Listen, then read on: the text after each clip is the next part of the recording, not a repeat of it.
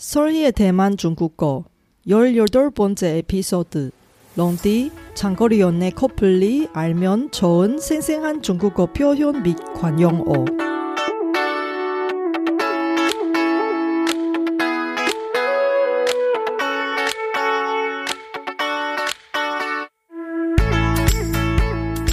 안녕하세요. Sorry Chinese에 오신 여러분을 환영합니다. 원어민 강사 솔희와 함께 대만 중국어와 중화권 문화를 배워봅시다.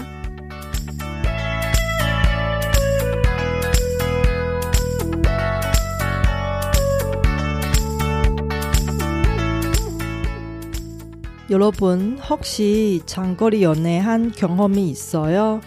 대만과 인연이 있는 분 중에 대만인과 연애 혹은 장거리 연애한 사람이 적지 않습니다.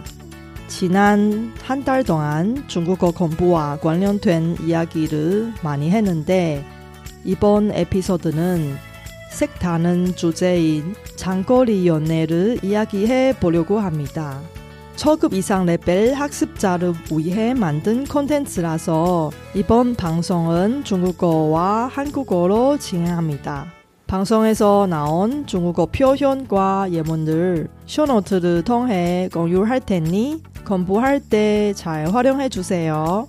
그럼 시작할까요?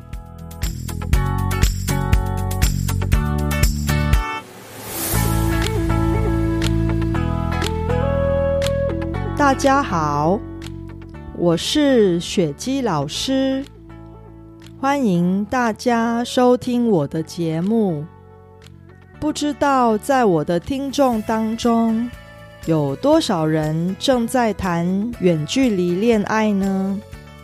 今年由于新冠肺炎疫情的冲击，大部分人都无法旅行，甚至只能待在家里，无法出门。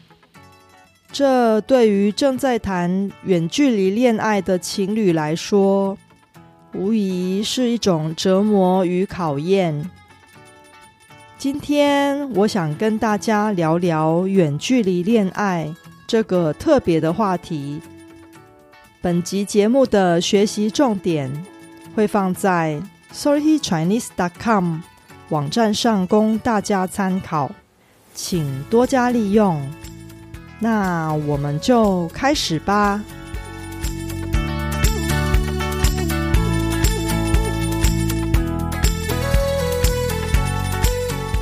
제가 장거리 연애하신 분을 위해 아래와 같이 장거리 연애와 관련된 중국어 표현과 관용어를 정리했습니다. 첫 번째, 장거리 연애의 중국어 대체 어떻게 얘기할까요?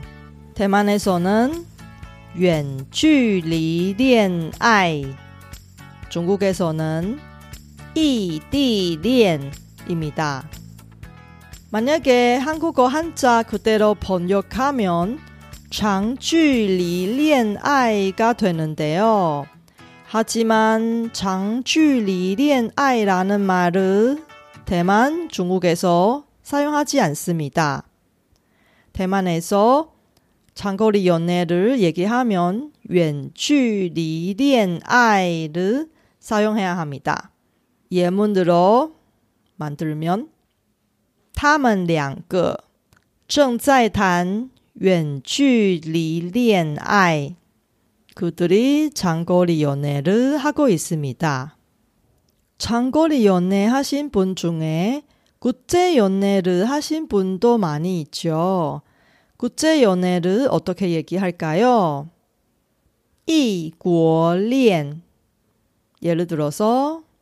你谈过异国恋吗？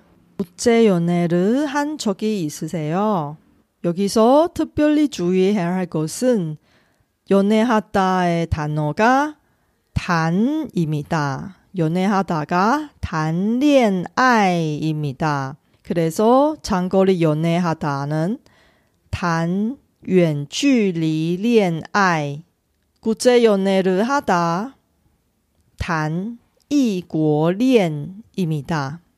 국제 연애하든 장거리 연애하든 사귀기부터 시작하는 거잖아요. 그러면 사귀다라는 중국어 어떻게 얘기할까요?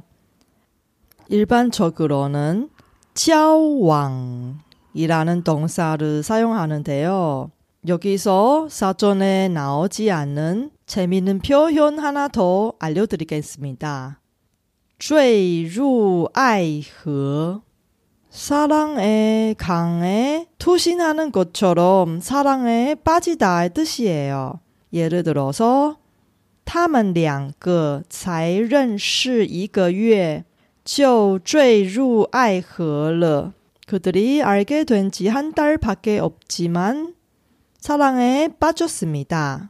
단거리 연애 하신 분보다 장거리 연애 하신 분들이 가장 많이 쓰는 것은 아무래도 돈입니다. 장거리 연애를 하면 돈을 엄청 빠른 속도로 쓴다는 표현이 있습니다. 烧钱 이것은 돈을 태우다처럼 빠른 속도로 돈을 많이 든다의 뜻입니다. 예를 들어서 谈远距离恋爱是一件很烧钱的事。 장거리 연애하는 것이 돈을 엄청 많이 쓴다는 일입니다. 장거리 연애 하신 분들이 교통비도 많이 들고 국제 전화 비용도 많이 드는 것입니다. 장투 电话 혹은 国际电话 예를 들어서 现在人谈远距离恋爱已经很少打国际电话了. 현대인들이 장거리 연애를 할 때 국제 전화를 옛날보다 적게 하는 것입니다. 왜 그러냐면 지금은 화상 통화 더 많이 하는 거잖아요.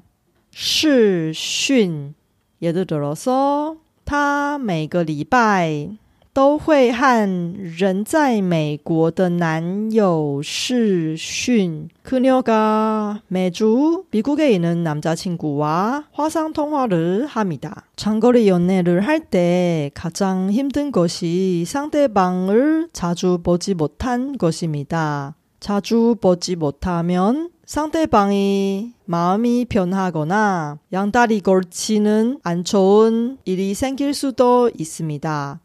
양다리 걸치다라는 중국어는 피퇴 혹은 脚踏两条船입니다.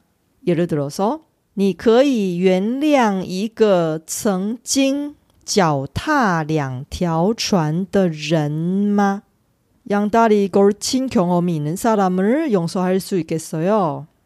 그럼 사랑하는 사람을 뺀그 불륜 남녀를 어떻게 얘기할까요? 第三者이 단어 말고 시리런치라는 대만 드라마 때문에 유행어가 된 불륜녀하고 불륜남 부르는 단어가 있습니다. 小三 불륜녀의 뜻입니다. 小왕 불륜남의 뜻입니다. 예를 들어서 他为了小三居然和自己的老婆离婚了。그 다음에 이런 안 좋은 일이 생기면 헤어지게 되는 것이죠. 分手 예를 들어서 他一发现男朋友劈腿马上就向他提出了分手 그녀가 남자친구가 양다리 걸친 사실을 알자마자 바로 그에게 헤어지자고 했습니다. 두 사람이 정상적으로 사귀고 마지막 단계까지 가게 되면 결혼하게 되는 것입니다. 结婚 혹은 步上红毯 예를 들어서 经过十年的爱情长跑，他们终于步上了红毯。十년이나오래동안사귄그들이결국결혼을했습니다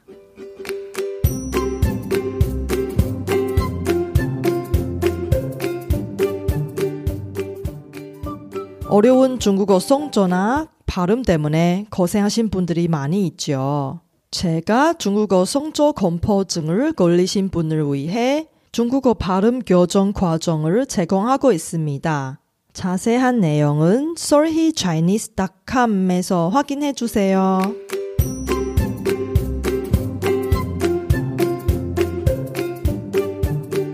보너스 시간입니다. 저는 결혼하기 전에 4년이나 어려운 장거리 연애 겸 국제 연애를 했습니다. 그 어려운 장거리 연애 기간 어떻게 견뎠을까요? 또 어떻게 결혼까지 했을까요? 제 팁은 딱 세 가지입니다. 첫 번째, 신뢰. 장거리 연애가 가장 어려운 것은 상대방과 자주 만나지 못한 것입니다. 이때 만약에 카톡을 읽고 답장 안 하는 상황이 생기면 여러분 어떻게 생각할까요? 머릿속에서 상대방이 무엇을 하고 있는지, 왜 내 문자를 보고 바로 답장을 안 하는지 머릿속에서 많이 상상하고 있는 건가요? 그렇게 하면 본인만 고생합니다. 제 생각으로는 상대방을 믿고 감시하는 행동을 절대 안 하는 게 좋을 것 같습니다. 우리 중화관에서 운명을 많이 믿습니다. 이런 말이 있어요. 是你的就是你的不是你的终究不会是你的그 뜻은 네 것이 네 것이고 네 것이 아니면 결국 네 것이 아닐 거예요. 내가 내 운명의 남자를 만나게 되면 결국 그 남자가 나랑 좋은 결과가 있을 거예요. 만약에 그 남자가 내 운명의 남자가 아니었으면 언젠가는 그 사람이 내 옆에서 떠날 것입니다. 장거리 연애 오래 유지하는 두 번째 팁은 목표를 설정하는 것입니다. 그리고 그 목표를 설정하게 되면 그 목표를 달성하기 위해서 노력하는 것입니다. 그렇게 하면 상대방하고 자주 만나지 못해도 내 목표를 달성하기 위해서 많이 바빠서 상대방을 만나지 못한 그 고생하는 느낌을 덜 할 수 있는 것입니다. 어떤 목표를 설정할 수 있을까요? 예를 들어서 상대방 나라의 언어를 공부하는 것, 혹은 신혼집 마련을 위한 먹동 만들기, 또 예를 들어서 신혼 여행 비용을 모이기 등등등. 마지막 팁은 원활할 소통입니다. 상대방의 얼굴을 자주 보지 못해서 소통을 더욱 중요합니다. 왜냐하면 상대방하고 소통하지 않으면 내 생각을 상대방이 어떻게 알 수 있을까요? 내가 하고 싶은 말이 있으면 상대방하고 시간을 내서 소통합시다.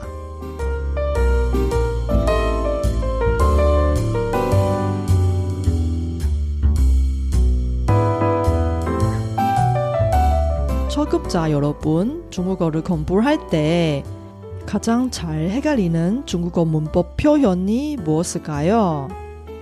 제 학생들의 상황을 보면 아무래도 르입니다.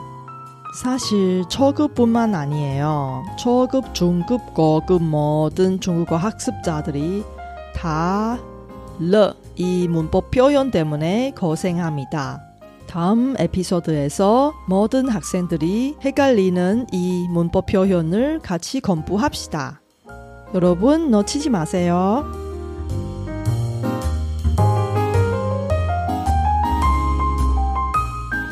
바쁘신 와중에도 불구하고 제 팟캐스트를 들어주신 여러분께 진심으로 감사합니다.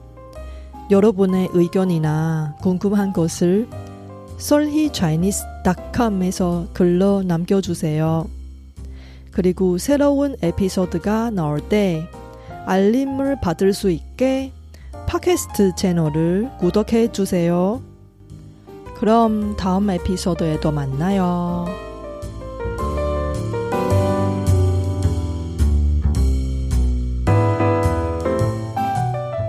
워知道大家每天都有忙不完的事。 真的非常感谢大家在百忙中抽空收听我的节目。别忘了订阅频道，才能及时收到节目更新的消息。那我们下集节目中再见喽，拜拜。